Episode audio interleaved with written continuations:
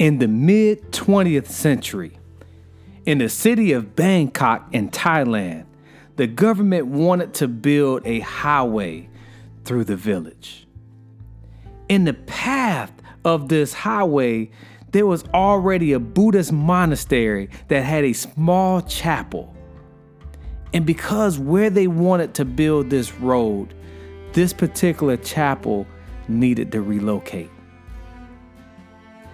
The reason why they were nervous is because this particular chapel had a 11 foot statue of Buddha.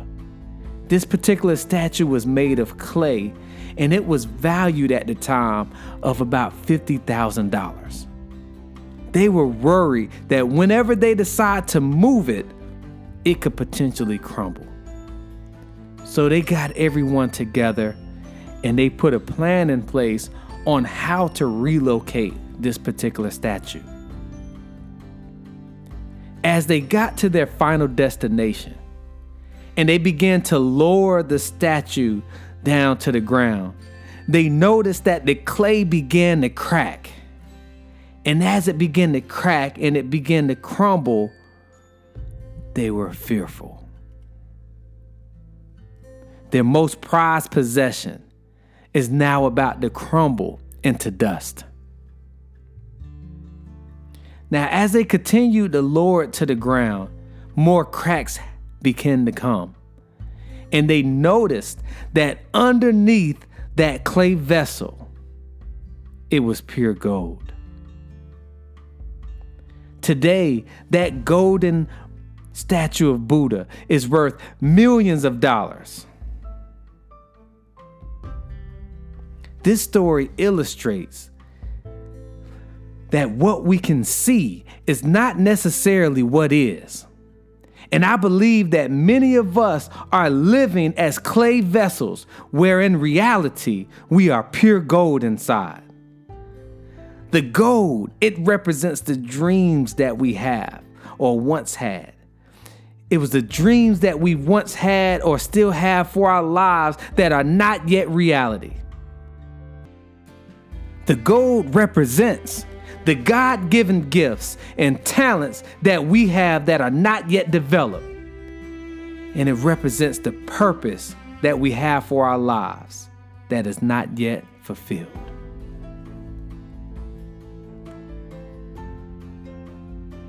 Many of us are faced with dreams.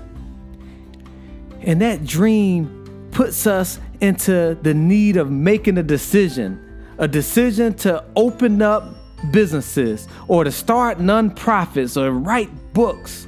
Sometimes we want to do things that are bigger, but we lack resources.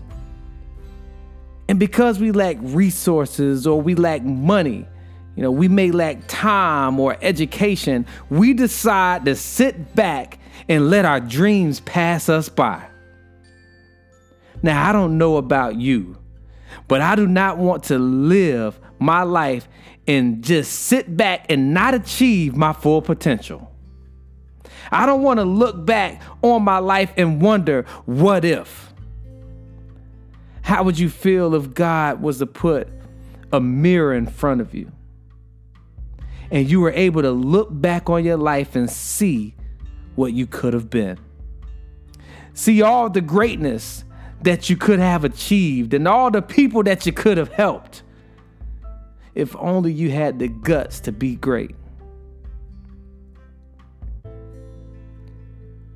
What if you look back at yourself and you realize that I had the ability to achieve all of my dreams, but because I was too lazy, because I was too afraid, or because I kept making excuses, because I listened to the wrong people and I am not living my life of success that was truly possible for me to have. We don't want to look back on our lives and wonder what if. We don't want to look back on our lives and think about the things that we could have been, or the person that I could have been, or the things that I could have done. We want to look back and know that I did my best I did not whine. I did not complain. I did not make excuses, but I gave my all to achieve the goals that are inside of me. Now, I heard Myles Munroe say that the richest place in the world is the graveyard. It's the graveyard because so many people die with their dreams inside of them, the businesses that they want to open, the music that they want to make, the poems that they want to write, the things that they want to accomplish, they never get it done. And they die and and they go to the ground with all of the things inside of them. See, I'm here to encourage you today to not allow your dreams to go into the ground. Do not allow your dreams to go untouched. It do not matter what you have or what you don't have. It doesn't matter the money that you may be lacking. And it doesn't even matter if you've been rejected. You just need to truly believe in yourself. And you need to want the dream bad enough that if you do get told no, if you do get rejected, to go for it and to make it happen. The story about Howard Schultz. He wanted to start a business. And when he went in to go get his loan, he actually got denied for his loan 241 times. Now, Howard Schultz, he's the person that started Starbucks.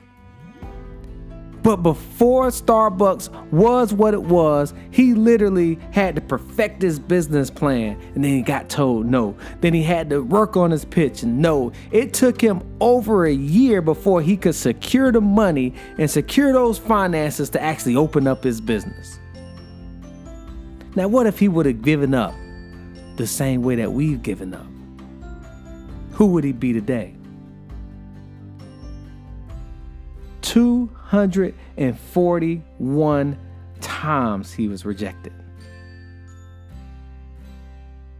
How many times will you be told no before you give up? I just want you to be encouraged to know that the dreams that you have inside of you, do not let those dreams go to waste achieving your dreams is not always easy. It's not supposed to be easy because anything easy may not be worth having. It's going to be difficult, but you have to want it bad enough to find a way and to get it done.